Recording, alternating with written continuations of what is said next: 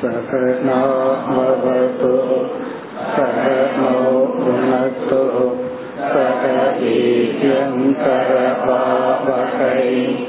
तेजस्विनावधीतमस्तु मा विद्विषावहैः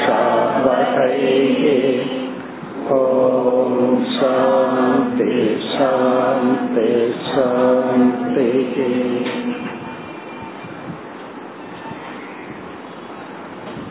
मुपति एटावद् श्लोकम् यतोर्ननाभिर्हृदयात् पूर्णाम् उद्वमते मुखात् आकाशात् घोषवान् प्राणः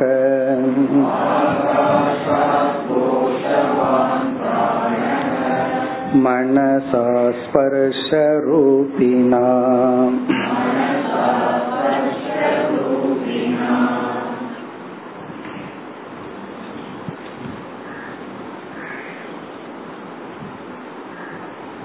இந்த பகுதியில் பகவான் ஈஸ்வரனே சப்த அர்த்த பிரபஞ்சத்துக்கு காரணம் என்ற கருத்தை கூறி வருகின்றார். நம்ம மாண்டூகே உபனிஷத்துல படித்த கருத்து.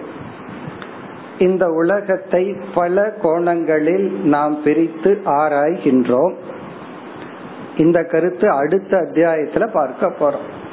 எப்படியெல்லாம் இந்த உலகத்தை அனாத்மாவை நம்ம பிரிக்கின்றோம் அந்த கருத்துடன் அடுத்த அத்தியாயம் துவங்க இருக்கின்ற. அப்படி ஒரு விதமான பிரிவு நாம ரூபம். எத்தனை பொருள்கள் ரூபம் இருக்கின்றதோ அத்தனை நாமங்கள். இந்த ரூபத்தை அர்த்த பிரபஞ்சம் என்று சொல்கின்றோம். பொருள் ஆப்ஜெக்ட் ஒவ்வொரு பொருளை குறிக்கின்ற சொல்லை நாம பிரபஞ்சம் அல்லது சப்த பிரபஞ்சம் என்று சொல்கின்றோம். இதை நாம் எப்படி சுலபமாக புரிந்து கொள்ளலாம்? ஒருவர் வந்து ஒரு புதிய ஒரு ப்ராடக்ட செய்கிறார். ஒரு புதிய பொருள் வந்தவுடன் முதலில் என்ன ஏற்படும் என்றால் அந்த பொருளுக்கு பெயர் வைப்பார். வெறும் பெயர் வைச்சா மட்டும் போதாது. அந்த பொருளை எதற்காக பயன்படுத்த வேண்டும் அது எப்படி உருவாக்கப்பட்டுள்ளது என்ற ஒரு புஸ்தகம் அதுல இருக்கு. இதனுடைய மெட்டீரியல் என்ன எப்படி பயன்படுத்தணும் எல்லா டீட்டெயிலும் இருக்கும். அந்த புஸ்தகம்ங்கிறது என்ன? அது சப்த பிரமாணம். இப்போ ஒரு பொருள் உருவானவுடன் அந்த பொருளை பற்றிய அறிவும் சேர்த்து கொடுக்கப்படுகின்றது. அந்த அறிவு நமக்கு எப்படி கொடுக்கப்படுகிறது? ஒரு புஸ்தகம் எழுத்து ரூபமாக உள்ளது. அதைத்தான் நம்ம வந்து சப்த பிரமாணம் என்று சொல்கின்றோம். அதே போல இறைவன் உலகம் என்ற ஒரு ரூபத்தை ஒரு பொருளை படைத்தால் இந்த உலகத்தை நம்ம எப்படி பயன்படுத்தணுங்கிற அறிவு நமக்கு கொடுக்கப்பட வேண்டும். அந்த அறிவை கொடுக்கும் நூல் தான் வேதம். இப்ப இந்த பகுதியில பகவான் வந்து நானே அல்லது ஈஸ்வரனே சப்த ரூபமாக வேத ரூபமாக இருக்கின்றார். அதுதான் இதனுடைய சாராம்சம். இல்ல சில டெக்னிக்கல் வார்த்தைகள் எல்லாம் வருது. அந்த சப்த ரூபம் எப்படி இருக்கின்றது? நம்ம புஸ்தகத்துல எழுத்து ரூபமாக இருக்கு. ஒரு டிராயிங் வந்து ஒரு பொருளினுடைய பிரதிபிம்பமா இருக்கும். அதே போல சப்த பிரமாணத்தினுடைய பிரதிபிம்பத்தை போல இருக்கிறதா? எழுத்துக்கள். இப்படிப்பட்ட அனைத்தும் என்னிடத்திலிருந்து ஈஸ்வரனிடத்திலிருந்து வந்தது. இப்ப சாராம்சம் என்ன? முப்பத்தி எட்டாவது ஸ்லோகத்திலிருந்து நாற்பத்தி ஓராவது ஸ்லோகம் வரை சப்த பிரபஞ்சம் அர்த்த பிரபஞ்சம் இரண்டுக்கும் ஈஸ்வரன் காரணம் உபாதான காரணம். இங்க பகவான் போக்கஸ் பண்றது வந்து சப்த பிரபஞ்சம். அனைத்து சப்தங்களும் ஈஸ்வரனிடமிருந்தே வந்தது. அதனால அர்த்த பிரபஞ்சத்துக்கு சாஸ்திரத்துல கொடுக்கிற அதே உதாரணத்தை இங்க பகவான் கொடுக்கிறார். யதா ஊர்ண நாபிகி நம்ம முண்டக்க உபனிஷத்துல ஊர்ண நாபி உதாரணம் எதுக்கு பார்த்திருக்கோம்? இந்த உலகத்துக்கு எப்படி சிலந்தியானது தானே உபாதானம் நிமித்தம் போலன்னு சொன்னது போல சப்த பிரபஞ்சத்துக்கும் ஊர்ண நாபியை போலங்கிற உதாரணத்தையே இங்கு பகவான் குறிப்பிடுகின்றார். யதா ஊர்ண நாபிகி ஹிருதயாத் தன்னுடைய ஹிருதயத்திலிருந்து முகா தன்னுடைய வாயிலிருந்து ஊர்ணாம் உத்வமதே. ஊர்ணாம் என்றால் நூல். அந்த சிலந்தியினுடைய வலையை எப்படி உற்பத்தி செய்கின்றதோ ஆகாஷாத் கோஷவான் பிராணக. அதே போல ஈஸ்வரன் ஆகாஷாத். நம்ம சென்ற வகுப்புல பார்த்தோம் பரா பஷ்யந்தி மத்தியமா வைகரின்னு சொல்லி சப்தத்துக்கு நான்கு ஸ்டேஜ் இருக்குன்னு பார்த்தோம்.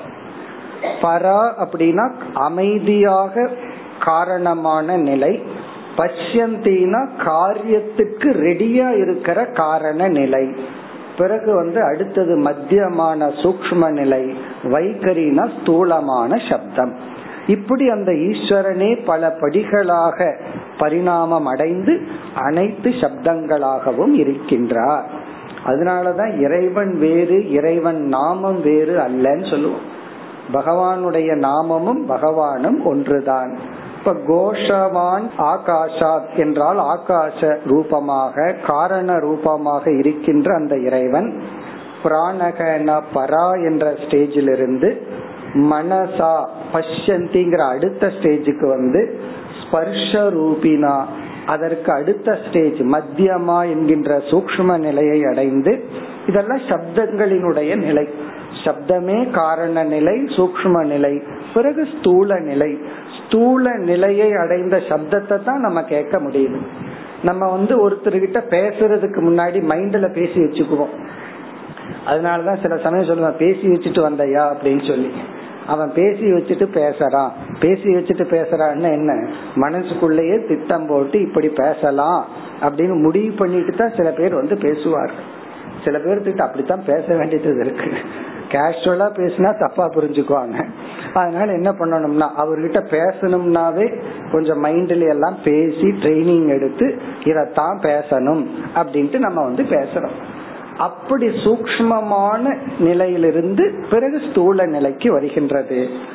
இனி வருகின்ற சொற்கள் எல்லாம் அந்த ஈஸ்வரனை வர்ணித்து அந்த இறைவனிடமிருந்தே இப்ப காரண நிலையிலிருந்து சூக்ம நிலையை அடைந்த பிறகு ஸ்தூல நிலையை அடைந்த சப்தங்கள் விதவிதமான எழுத்து வடிவங்களான சப்தங்கள் எல்லாம் தோன்றின அதுதான் கருத்து இனி அடுத்த ஸ்லோகம் சந்தோ மயோ மிருதமயக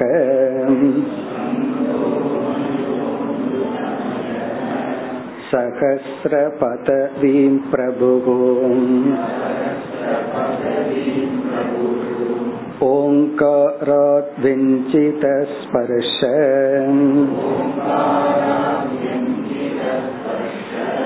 स्वर ऊष्मान्तस्तभूषिताम्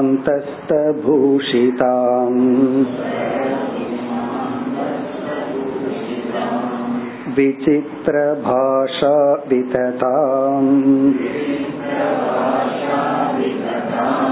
चन्तो विर्चतुरुत्तरैः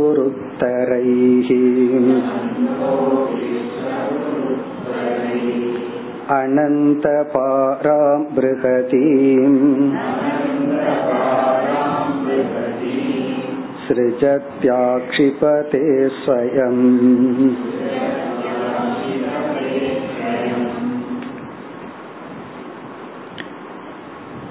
இந்த இரண்டு ஸ்லோகங்களில் உள்ள சில சொற்கள் அந்த ஈஸ்வரனை வர்ணிக்கின்றது. இப்படிப்பட்ட ஈஸ்வரனிடமிருந்து அல்லது இப்படிப்பட்ட ஈஸ்வரன் படைத்தார் பிறகு தனக்குள் எடுத்து கொள்கின்றார். எவைகளையெல்லாம் படைத்தார்? எல்லா விதமான சப்தங்கள். அந்த சப்தங்கள் காரண நிலையிலிருந்து சூக்ம நிலையை அடைந்து ஸ்தூல நிலைக்கு வந்த சப்தங்கள். இந்த ஸ்தூல நிலைக்கு வந்த சப்தங்கள் வந்து எழுத்துக்கள் ரூபமாக உள்ளது. அப்ப இங்க இருக்கிற சில சொற்கள் எல்லாம் இப்படிப்பட்ட எழுத்துக்களை உடைய ஸ்தூல நிலையை அடைந்த சப்தத்தை படைத்தார். அதுதான் சாராம்சம். சந்தோமயக அமிர்தமயக பிரபுகு. இதெல்லாம் அந்த ஈஸ்வரனை குறிக்கின்ற சொற்கள். சந்தோமயக வேத சொரூபமாக உள்ள சப்த ரூபமாகவே உள்ள. காரணம் என்ன? அந்த ஈஸ்வரனே உபாதான காரணம். ஆகவே சப்த ரூபமாக சந்த ரூபமாக உள்ள அமிர்தமயக என்றும் உள்ள அழியாத அமிர்தமயக பிரபு அனைத்துக்கும் தலைவனாக பிரபுவாக இருக்கின்ற இறைவன் சகசிர பதவி பிறகு அதுக்கு அடுத்த ஸ்லோகத்துல கடைசியில பிருகதீம் அப்படிங்கிற சொல்ல இருக்கு. சகசிர பதவின்னா ஆயிரக்கணக்கான எண்ணிக்கைக்கு அடங்காத எழுத்துக்களை உடைய. எழுத்துக்களை நம்ம டிஃபைன் பண்ணி வச்சாலும் அதனுடைய காம்பினேஷனை பார்த்தோம் அப்படின்னா எண்ணிக்கைக்கு அடங்காதது. இப்ப சகசிர பதவின்னா எண்ணிக்கைக்கு அடங்காத ஆயிரக்கணக்கான எழுத்துக்களினுடைய சேர்க்கையை உடைய. இந்த சப்த ரூபத்தை படைத்தார். அதுதான் சாராம்சம். ஓங்காராத் வெஞ்சித. எப்படி அர்த்த பிரபஞ்சம் இந்த உலகம் காரண நிலையிலிருந்து சூக்ம நிலைக்கு வந்ததோ அதே போல சப்தங்கள் எல்லாம் ஓங்கிற காரண நிலையிலிருந்து வெஞ்சிதன வெளிப்பட்ட மேனிபெஸ்ட் ஆன. இனி வருகின்ற சொற்கள் எல்லாம் விதவிதமான இப்படிப்பட்ட எழுத்துக்களாக வெளிப்பட்டன. நம்ம தமிழ்லையும் பிரிச்சு வச்சிருக்கோம்.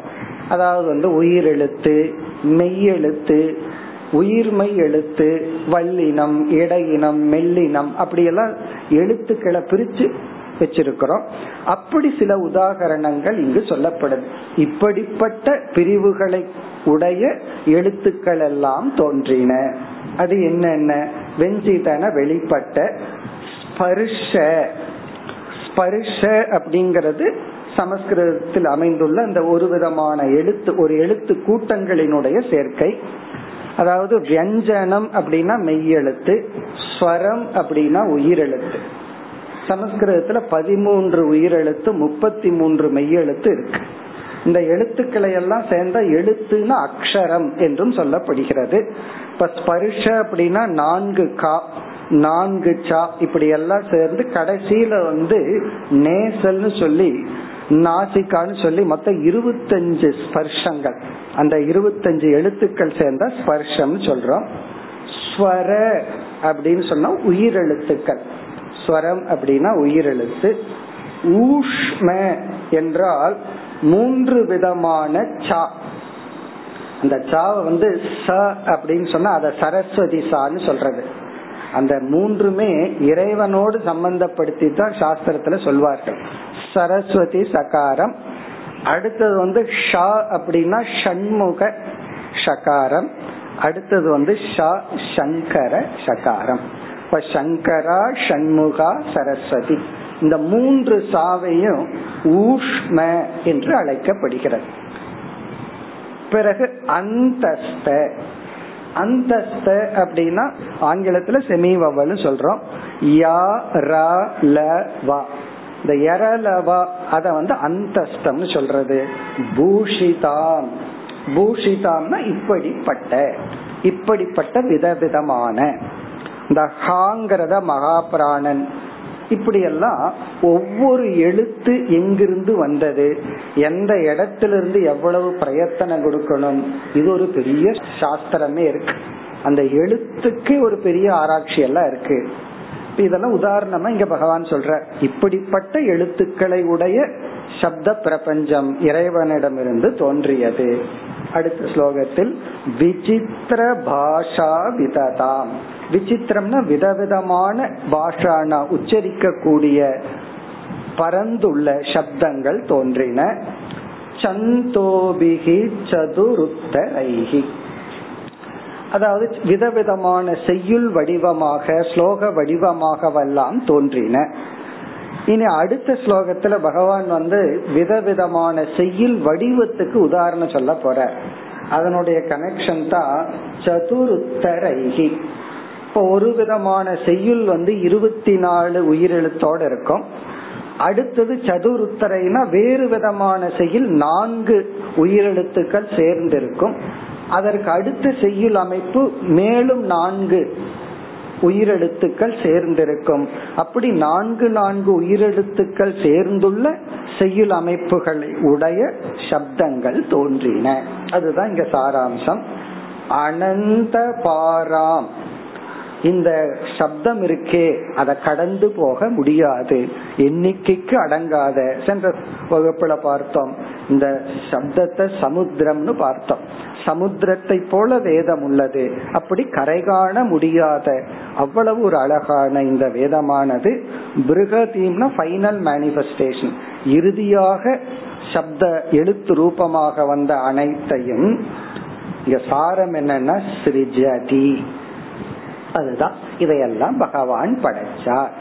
பகவானாகவே மாறினார். பகவான் சப்த ரூபமா வந்தார். பிறகு என்னன்னா ஸ்வயம் ஆக்ஷிபதே. ஆக்ஷிபதேனா தனக்குள் எடுத்தும் கொள்கின்றார். தானே படைக்கின்றார். பிறகு தானே எடுத்து கொள்கின்றார். இந்த உலகத்துக்கு சிருஷ்டி ஸ்திதி லய காரணம் ஈஸ்வரன். இந்த சப்த உலகத்திற்கும் அவரே காரணம். ஸ்வயம். ஸ்வயம்னா தானாக.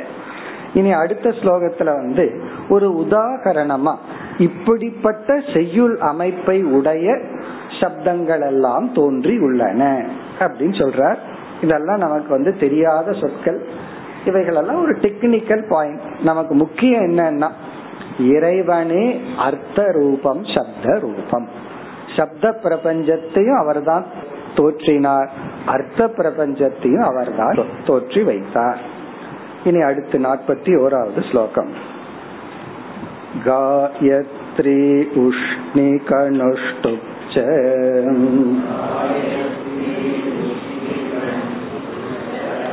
बृहति पङ्क्तिरेव च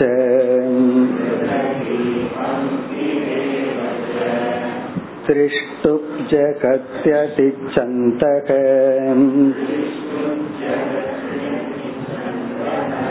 अत्यष्टि अतिजगत् विराट्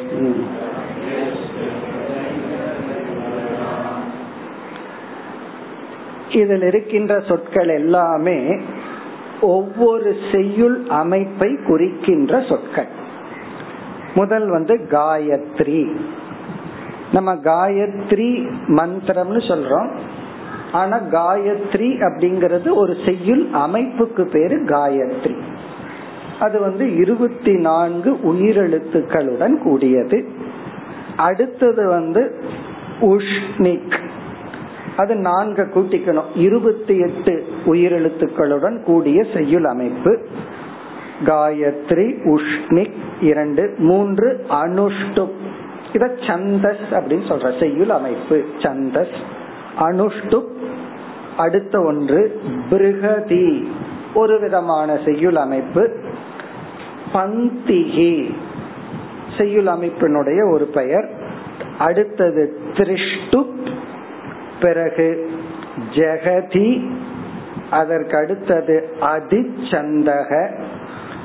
பிறகு ஒன்பதாவது அத்தியஷ்டி. பத்தாவது அதிஜெகத் பதினோராவது விராட். இந்த இடத்துல விராட் அப்படின்னு சொன்னா விராட் தத்துவம் அல்ல. இது ஒரு செய்யுள் அமைப்பு. இதெல்லாம் என்னன்னா இவ்விதமான செய்யுள் அமைப்பை உடைய சப்த பிரபஞ்சத்தை இறைவன் தோற்றினார் தானாகவே அப்படி மாறினார். இனி அடுத்த இரண்டு ஸ்லோகத்துல பகவான் ஒரு முக்கியமான கருத்தை சொல்லி இந்த அத்தியாயத்தை நிறைவு செய்ய போகின்றார் அடுத்த இரண்டு ஸ்லோகம் நாற்பத்தி இரண்டு किं विदत्ते किमाचष्टे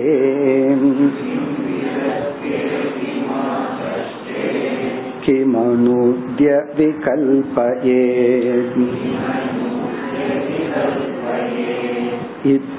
इत्यस्याकृतयं लोके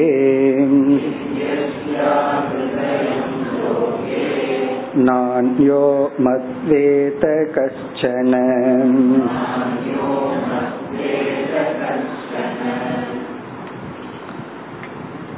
இந்த ஸ்லோகத்தின் சாராம்சம் வேதத்தினுடைய ஹிருதயத்தை வேதம் என்ன அறிவை நமக்கு சொல்ல வருகிறது என்ற உண்மையை அவ்வளவு சுலபமாக புரிந்து கொள்ள முடியாது. இந்த அறிவு இருக்கே அது வந்து அவ்வளவு சுலபம் அல்ல. ஒவ்வொரு அறிவுக்கும் ஒவ்வொரு காஸ்ட் இருக்கு ஒவ்வொரு விலை இருக்கு. இப்ப மெடிக்கல் காலேஜ்ல போய் படிக்கணும் அந்த அறிவு வேணும்னா அதுக்கு ஒரு ரேட் இருக்கு. அப்படி ஒவ்வொன்றுக்கும் ஒவ்வொரு ரேட் இருக்கே. அதே போல இந்த அறிவுக்கு ரேட் இருக்கே. ரொம்ப ரொம்ப கஷ்டமான. அல்லது அதிகமா கொடுத்து இத வாங்கணும். என்னன்னா தியாகம்தான். எல்லாத்தையும் விடணும். இந்த அகங்காரத்தை விடணும். அதுதான் உள்ளதுக்குள்ளேயே கஷ்டமானது.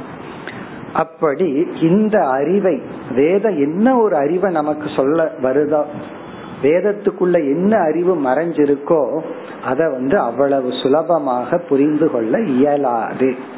அப்படின்னு இந்த ஸ்லோகத்துல சொல்லி பிறகு அடுத்த ஸ்லோகத்துல இந்த அத்தியாயத்தை எப்படி முடிக்கிறார்னா வேதத்துல இதுதான் சொல்லப்பட்டிருக்கு அப்படின்னு சொல்லி வேதத்தினுடைய சாராம்சத்தையே அடுத்த ஸ்லோகத்துல சொல்லி பகவான் முடிக்க போற இப்ப இங்க என்ன சொல்றாருன்னு பார்ப்போம். கிம் விதத்தே.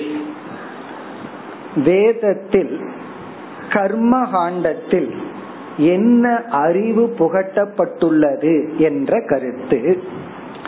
கடைசியில் என்ன சொல்ல போறார்? என்ன தவிர யாருக்கும் தெரியாது அப்படின்னு சொல்ல போறார். அதுதான் இந்த ஸ்லோகத்தின் சாராம்சம். மத் அந்யக ந வேத. எனக்கு வேறாக உள்ள யாருக்கும் தெரியாது. எனக்கு தான் தெரியும். இப்ப கிம் விதத்தே அப்படின்னு சொன்னா வேதத்தை நம்ம மூணா ஏற்கனவே படிச்சு பிரிச்சு பார்த்தோம். கர்ம காண்டம் உபாசனா காண்டம் ஞான காண்டம்.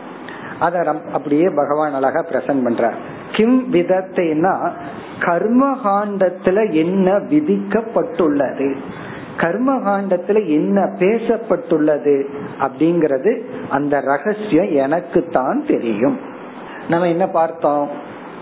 அதாவது தர்மா தர்ம விஷயம். எது தர்மம் எது அதர்மம்? எது ஸ்வதர்மம் எது பரதர்மம்? எது காமிய கர்மம் எது நிஷ்காமிய கர்மம்? இதையெல்லாம் அவ்வளவு சுலபமா புரிந்து கொள்ள முடியாது. சில சமயங்கள்ல நம்ம வந்து நிஷ்காம கர்மத்தையே பண்ணிட்டு இருப்போம் ஆனா நம்ம தப்பா காமிய கர்மம்னு நினைச்சிருப்போம். இப்ப வேதாந்தத்துக்குள்ள வந்த மாணவன் வந்து எனக்கு ஆரோக்கியம் வேணும்னு நினைச்சு பிரார்த்தனை பண்ணாலுமே அது நிஷ்காமிய கர்மம் தான் இவன் எதுக்காக ஆரோக்கியத்தை கேக்குறான் போகத்துக்காக அல்ல. ஞான மார்க்கத்துல செயல்பட இவனுக்கு ஸ்ட்ரென்த் தேவை சக்தி தேவை. இப்ப அதுவே நிஷ்காம கர்மம் தான் ஆனால் இவன் வந்து காமியமா ஒருத்தன் வந்து ஒரு பெரிய தானம் பண்றா யாகம் பண்றா. ஆனா அதுவுமே அவனுடைய சங்கல்பத்தை பொறுத்து அவனுக்கு வந்து ஞானத்தையோ சித்த சுத்தியோ கொடுக்காது. இவன் காமியமா பிரார்த்தனை பண்ணாலும் சித்த சுத்தி கிடைக்கும். இவன் நிஷ்காமமா பிரார்த்தனை பண்ண மாட்டான். ஆனா நிஷ்காமமா பிரார்த்தனை பண்ணும்போது எதை கேட்போமோ அதை கேட்டாலுமே அவனுக்கு சித்த சுத்தி வராது. காரணம் என்ன? இவனுடைய சங்கல்பம் வந்து போகத்துக்காக அது மட்டுமல்லாமல் எது தர்மம் எது அதர்மம்ங்கிற விஷயத்துல என்னைக்குமே குழப்பம் இருந்துட்டே இருக்கு. ஆகவே கிம் விதத்தைனா வேதம் எதை விதிக்கின்றது? எதை நிஷேதிக்கின்றது? இது சரி இது தப்புன்னு எதை சொல்லுதுங்கிற விஷயத்த அவ்வளவு சுலபமா யாரும் புரிந்து கொள்ள முடியாது. நம்ம ஏற்கனவே ஒரு உதாரணம் பார்த்தோம். என்ன எக்ஸாம்பிளோட பார்த்தோம்? கவர்மெண்ட் வந்து பதினெட்டு வயசுக்கு மேல குடிக்கலாம் அப்படின்னு சொன்னா பதினெட்டு வயசுக்கு மேல குடின்னு ரூல் சொல்லுதுன்னு அர்த்தம் கிடையாது. அட நீ குடிக்காம இருந்தா நல்லது. அப்படி பண்ண பதினெட்டு வயசுக்கு மேலேயாவது கேடு கட்டுப்போ. அது வரைக்காவது கொஞ்சம் ஒழுங்காருன்னு சொல்றது போல. வேதத்தில் மாமிசம் மது அருந்துதல் அல்லது சேன யாகம் போன்ற யாகங்கள் சொல்லப்பட்டிருந்தாலும் அதை செய்யின் அர்த்தம் இல்லை. அவைகளை வந்து செய்யாதன்னு தான் அர்த்தம். ஆனாலும் சமோ குணத்தில் இருக்கிறவனுக்கு வேற வழி இல்லைன்னு சில விதிமுறைகள் கொடுக்கப்பட்டுள்ளது. இப்படி எல்லாம் நம்ம பார்த்தோம்.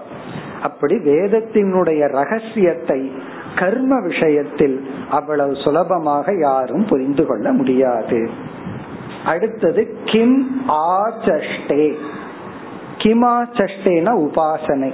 வேதத்தில் எந்த தேவதைகள் வழிபடுவதற்காக விதிக்கப்பட்டுள்ளதுங்கிற விஷயத்தையும் அந்த ரகசியத்தையும் என்னை தவிர வேறு யாராலும் புரிந்து கொள்ள முடியாது. அப்படின்னு என்ன? புரிஞ்சுக்கிறது கஷ்டம் என்பது பொருள். அது சித்த சுத்தி இருந்தா தான் புரிந்து கொள்ள முடியும். இப்ப கிம் ஆதஷ்டே அப்படின்னா எந்தெந்த விதமான தியானங்கள் விதிக்கப்பட்டுள்ளதுங்கிறதையும் புரிந்து கொள்வது கடினம். அடுத்தது வந்து ஞான காண்டம் கிம் அனூத்ய விகல்பயேத். அனூத்திய அப்படின்னு சொன்னா அத்தியாரோபம். விகல்பயேத் அப்படின்னு சொன்னா அபவாதம். எதை கூறி பிறகு நீக்குகின்றது? எதை அனுவாதம் செய்து அது இல்லைன்னு பிறகு நீக்குகின்றது. இதையும் யாராலும் அவ்வளவு சுலபமாக புரிந்து கொள்ள முடியாது.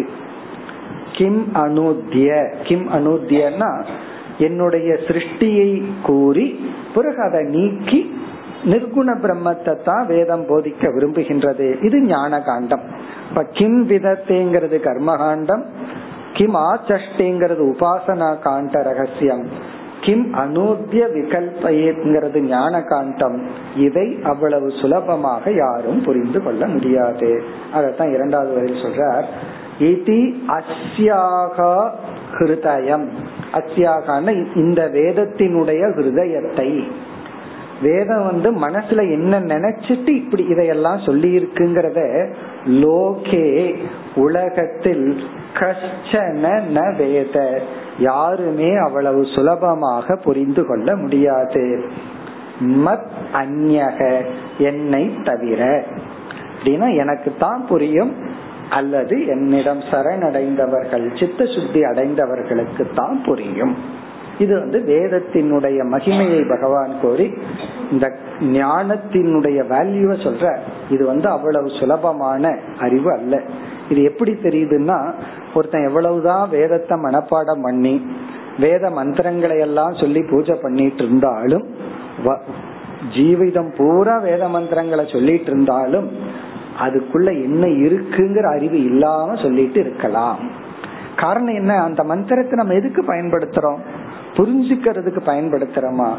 அல்லது வந்து எதுக்கு பயன்படுத்துகின்றோம்? இனி அடுத்த ஒரு முக்கியமான ஸ்லோகம்.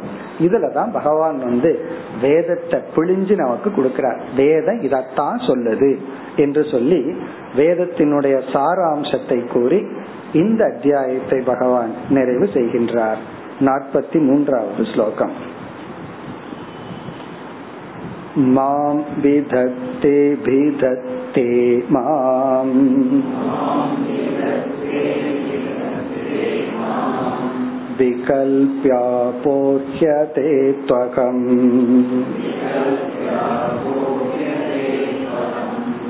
एतावान् सर्ववेदार्थक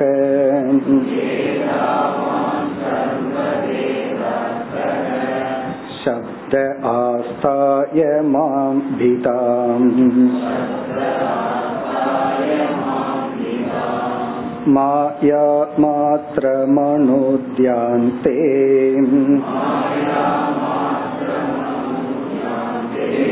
प्रतिषिध्य प्रसीदति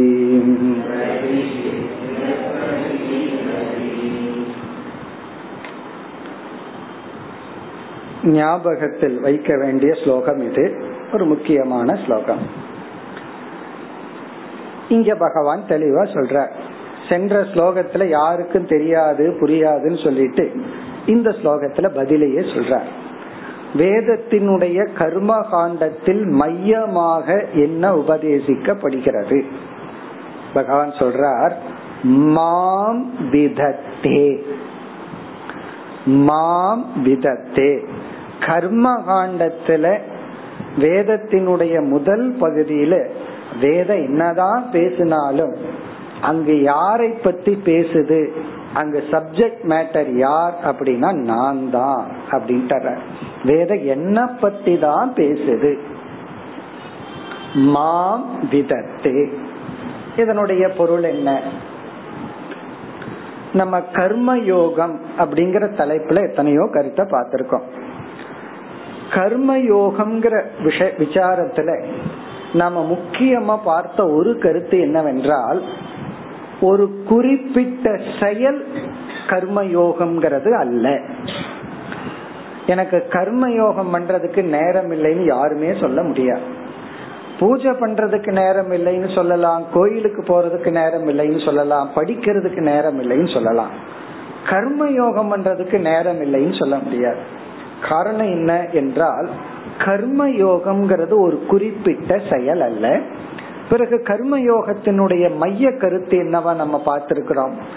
நாம் செய்கின்ற அனைத்து செயல்களில் ஒரு விதமான பாவனை ஆட்டிடியூட கொண்டு வந்து நிறுத்தணும். அந்த பாவனையுடன் செய்கின்ற செயல் கர்மயோகம் ஆகின்ற நம்ம காலையில எழுந்திருந்து உடலை தூய்மைப்படுத்துறதிலிருந்து வீட்டை தூய்மைப்படுத்துறதிலிருந்து நம்ம ஆபீஸுக்கு போறது அன்றாட செயல்கள் செய்யறமே. அது எல்லாமே கர்மயோகமாக மாறும். பாவனையை பொறுத்தது. அந்த கடமையை என்ன ஆட்டிடியூடல செய்யணும்? கடமையினுடைய பலன் வரும்போது நமக்கு எப்படிப்பட்ட பாவனை இருக்கணும்? என்ன நம்ம செயலை எல்லாம் ரெண்டா பிரிச்சர்றோம் கர்த்தா போக்தான்னு பிரிச்சர்றோம் செயல் செய்யும் பொழுது கர்த்தாவாக இருக்கின்ற கர்மயோகியினுடைய ஆட்டிடியூடு என்ன? செயலினுடைய விளைவை அனுபவிக்கும் பொழுது போக்தாவாக இருக்கின்ற ஜீவனுடைய ஆட்டிடியூட் என்ன? இந்த பாவனை தான் அனுபவத்தையும் நாம் செய்கின்ற செயலையும் கர்மயோகமாகவோ அல்லது கர்மமாகவோ மாற்றுகிறது. அந்த பாவனையில யார் இருக்கா? இப்ப வந்து செயலை நம்ம நெகேட் பண்ணிட்டோம். செயலுக்குள்ள இருக்கிற ஆட்டிடியூடு தான் பாவனை தான் முக்கியம்னு சொல்லிட்டோம். அந்த பாவனையில ஈஸ்வரனை கொண்டு வர்றோம். ஆகவே இங்க பகவான் சொல்றார் மாம் விதத்தே. என்னைத்தான் மையமாக வைத்து அனைத்து தர்ம சாஸ்திரங்களும் கர்மயோகங்களும் கர்மமும் இருக்கின்றது. அப்ப மாம் விதத்தேனா கர்மகாண்டத்துல என்ன விஷயங்கள் பேசியிருந்தாலும் அதுல சென்ட்ரல் தீமா யார் இருக்கான்னா பகவான் சொல்றாரு என்னத்தான்? என்னன்னா ஈஸ்வரனை தான் இப்ப ஈஸ்வரனை எடுத்துட்டு நம்ம கர்மயோகம்ங்கிறதே ஒண்ணு சொல்ல முடியாது. சில பேர் வந்து ஈஸ்வரனை ஏற்றுக்கொள்ளாமல் நான் நல்லதே செய்யறேன் அதுவே போதும்னு சொல்லலாம். அது ஏதோ ஒரு புண்ணியத்தை கொடுக்கலாம். ஆனா அந்த ஈஸ்வரன்கிற ஒரு கான்செப்ட கொண்டு வந்தா தான் நம்ம அகங்காரத்தை நீக்க முடியும். இந்த ஈகோ போகணும்னா அதை மேல பெரிய ஒரு ஈகோ வந்தாகணும். மாஸ் ஈகோ வந்தாகணும். அது ஈஸ்வரன். இப்ப மாம் விதத்தே என்றால் கர்ம காண்டத்துல எத்தனையோ விஷயங்கள் பேசியிருந்தாலும் எத்தனையோ விதத்துல தர்மா தர்மங்களை பற்றி பேசி விதி நிஷேதங்கள் எல்லாம் பேசினாலும் அதுல நான் தான் மைய கருத்தா இருக்கிறேன். ஈஸ்வரனை எடுத்துட்டோம் அப்படின்னா அங்க கர்மயோகம் கிடையாது. ஈஸ்வரனை உள்ள கொண்டு வந்துட்டோம் அப்படின்னா காலையில எழுந்து பல் துவக்கி உடலை தூய்மைப்படுத்துறதுல இருந்து எல்லா செயலும் கர்மயோகம் ஆகின்ற. இப்ப ஈஸ்வராய ஈஸ்வரார்த்தம். இதுதான் கர்மயோகமே. ஈஸ்வராய ஈஸ்வரார்த்தம்ங்கிற ரெண்டு சொல்லிலேயே கர்மயோகம் அடங்கி விடுகிறது. ஈஸ்வர ஈஸ்வராய அப்படின்னு சொன்னா இறைவனுக்காக இதை நான் செய்கின்றேன். அதாவது இறைவனுடைய பிரசாதமாக இந்த பலனை எடுத்து கொள்கின்றேன். இப்ப இறைவனுடைய பலனா இறைவன் கொடுத்தத நான் இதை எடுத்துக்கிறேன். இறைவனுக்காக இதை நான் செய்யறேன் அது கர்ம காண்டம் அப்ப கர்ம காண்டமே எதற்காகனா நம்ம சித்த சுத்திக்காக அந்த சித்த சுத்தி ஈஸ்வரனை கொண்டு வரணும். ஆகவே இங்க பகவான் தெளிவா சொல்றார் வேதத்தினுடைய கர்ம காண்டத்திலையும் நான் தான் இருக்கேன். ஆனா எப்படி இருக்கேன்? ஈஸ்வரனா ஒரு பாவனையா நான் இருக்கின்றேன். சரி நீ அடுத்தது. அபிதத்தே மாம். இனி உபாசனா காண்டம். தியான காண்டம். இந்த உபாசனா காண்டத்துல என்ன? மாம் அபிதத்தே. நானே தியானத்திற்குரிய விஷயமாகவும் உள்ளேன். இந்த உபாசனையில விதவிதமான தியானங்கள் பேசப்பட்டிருந்தாலும் மனதை குவிக்கும் விதவிதமான உபாசனைகள் இருந்தாலும் எல்லாத்துலயும் அங்க யார் இருக்கான்னா அந்தந்த தேவதைகளாக நானே பேசப்பட்டுள்ளேன். மாம் அபிதத்தே என்றால் உபாசனா காண்டத்திலும் மையமாக நான் தான் இருக்கிறேன். தியானத்திலேயே சென்ட்ரல் தீம் என்ன அப்படின்னா தியேயம் தியானத்துக்குரிய விஷயம் தான் இங்க நமக்கு முக்கியம். நம்ம எதை தியானம் பண்றோம் அதுதான் முக்கியம். ஏன்னா வெறும் கான்சென்ட்ரேஷன் மட்டும் தியானம் அல்ல. அப்படி நம்ம எவ்வளவு பண்றோம்? கிரிக்கெட் மேட்ச் பார்க்கும்போது இல்லாத கான்சென்ட்ரேஷனா அப்போ எதை நம்ம கான்சென்ட்ரேட் பண்றோம்ங்கிறது தான் தியானம். அப்ப கான்சென்ட்ரேஷன் நடக்கத்தான் நடக்குது. சில பேர் சாப்பிடும் போது அவ்வளவு கான்சென்ட்ரேஷனா சாப்பிடுவார்கள் யார் என்ன பேசுறதுன்னு தெரியாது. சாப்பாட்டுல அவ்வளவு ஒரு கவனம். சில பேர் அவ்வளவு கான்சென்ட்ரேஷனா தூங்குவார்கள். என்ன சத்தம் வந்தாலும் அவர்களுக்கு அது டிஸ்டர்பன்ஸா இருக்காது. சில பேர் பைக்ல போகும்போது தூக்கிட்டு போவாங்க. சில பேர்த்துக்கு ஏசி போட்டு எவ்வளவு அமைதிப்படுத்த வேண்டியது இருக்கு தூங்குறதுக்கு. ஆனா சில பேர்த்துக்கு எவ்வளவு ஸ்பான்டேனியஸா வருது. அப்படி கான்சென்ட்ரேஷன் பெரிய விஷயம் அல்ல எதை தியானிக்கின்றோம்? எதுல மனசு கான்சென்ட்ரேட் ஆகுது? அத அந்த இடத்துல நான் தான் இருக்கேன்னு சொல்ற இப்ப மாம் அபிதத்தே உபாசனா காண்டத்திலும் சென்ட்ரல் தீம் மைய கருத்து நான் தான். இனி அடுத்தது வேதாந்தம். விகல்பிய அபோக்யதே து அகம். அகம் நானே தான் விகல்பிய அபோகியதே அத்தியாரோபம் அபவாதமும் என்னை வைத்தே நான் நிமித்தமாகவே நடைபெறுகிறது. இங்க விகல்பிய அப்படின்னு சொன்னா இந்த சிருஷ்டியை எல்லாம் பிரிச்சு தத்துவபோதத்துல அப்படித்தான் ஆரம்பிக்கிறோம். பஞ்சபூதம் எப்படியெல்லாம் இந்த உலகம் தோன்றியது எப்படியெல்லாம் இந்த சிருஷ்டிய பிரிக்கின்றோம் அந்த விகல்பனம் அப்படி நம்ம வந்து வேதாந்த சாஸ்திரத்துல படிக்கிறோம். இத கேட்ட உடனே உத்தவருக்கு ஒரு சந்தேகம் வருது. இப்ப அடுத்த அத்தியாயம் அந்த சந்தேகத்தில் ஆரம்பிக்க போகுது. எப்படியெல்லாம் உங்களுடைய படைப்பு விகல்பம் செய்யப்பட்டுள்ளது? எப்படியெல்லாம் பிரிவுபட்டுள்ளது? அதத்தான் அடுத்த அத்தியாயத்துல கேட்க போற. இப்ப விகல்பியன்னு சொன்னா இந்த உலகத்தை பல விதத்தில் பிரித்து அபோகியதே கடைசியில நிஷேதம் செய்யப்படுகிறது. அகமேவ நானேதான். அதாவது என்னையே பிரிச்சு என்னுடைய மாயா அம்சத்தை பிரிச்சு என்னுடைய மாயா அம்சமானது நீக்கப்பட்டு என்னுடைய பிரம்ம அம்சமானது எஞ்சி இருக்கப்படுகிறது. இது ஞான காண்டத்துல இப்ப ஞான காண்டம் என்ன பண்ணுது? அப்படிங்கறத மேலும் பகவான் விளக்க போறார். அங்க நம்ம பார்ப்போம். பிறகு அடுத்த வரியில ஏதாவான் சர்வ வேதார்த்தக இத நம்ம கன்க்ளூஷனா படிப்போம். அதாவது இறுதியா நம்ம படிப்போம்.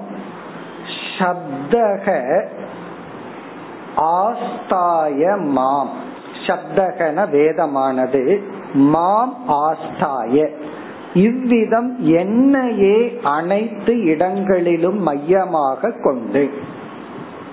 மாம் ஆஸ்தாய. கர்மகாண்டத்துல பார்த்தா கர்மந்தான் பேசப்படுவதாகவும் தர்மா தர்மந்தான் விஷயமாகவும் மேலோட்டமா தெரியுது. ஆனா உள்ள பார்த்தா நான் தான் இருக்கேன் அப்படிங்கிற. உபாசனா காண்டத்துல பார்த்தா தியானம்தான் பெருசா இருக்கிற மாதிரி தெரியுது.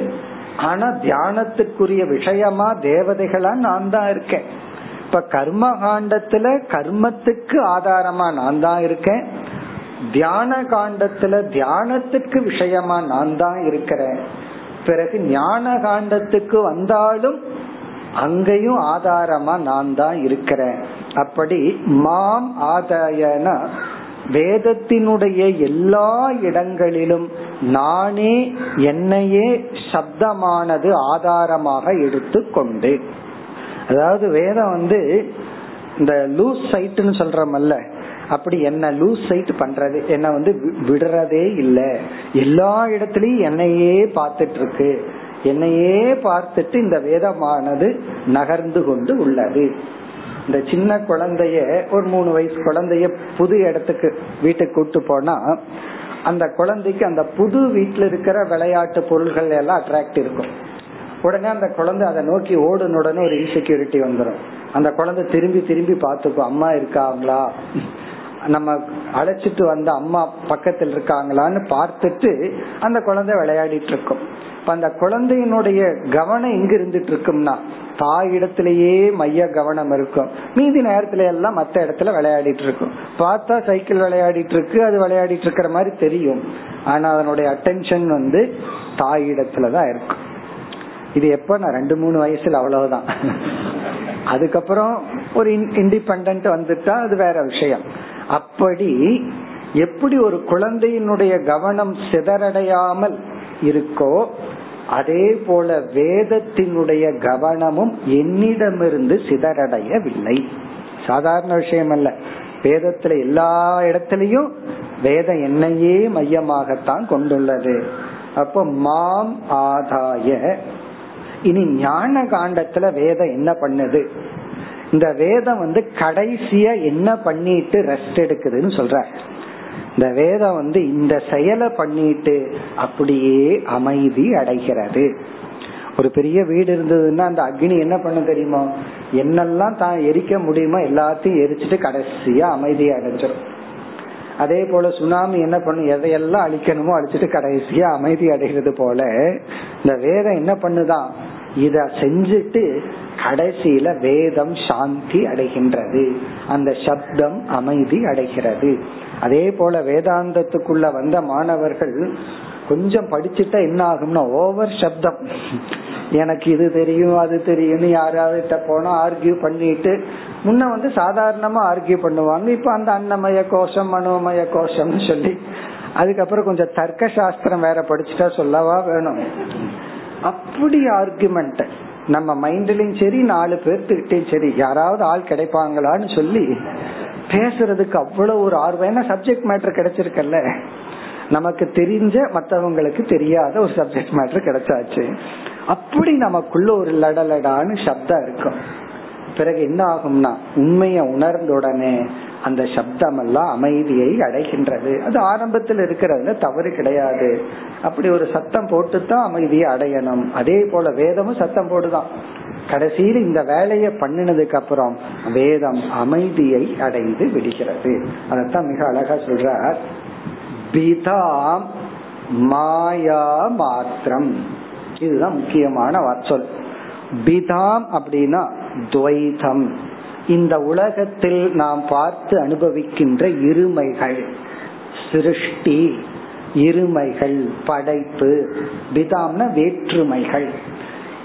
எதெல்லாம் நமக்கு வேற்றுமையா தெரியுதோ அனைத்து துவைதம் அனைத்து வேற்றுமைகளும். அதாவது நம்ம குழந்தையா இருக்கிறோம் உலகத்தை திறந்து கண்ணை திறந்து பாக்கிறோம் ஒண்ணுமே தெரியறது எல்லாம் ஒன்னா தெரியுது. ஒரு வித்தியாசமும் தெரியறது இல்லை. வளர்ச்சினா என்ன? வேற்றுமைய தெரிஞ்சுக்கிறோம். இது அம்மா இது அப்பா அப்படியே வேற்றுமைய தெரியறது தான் வளர்றோம்.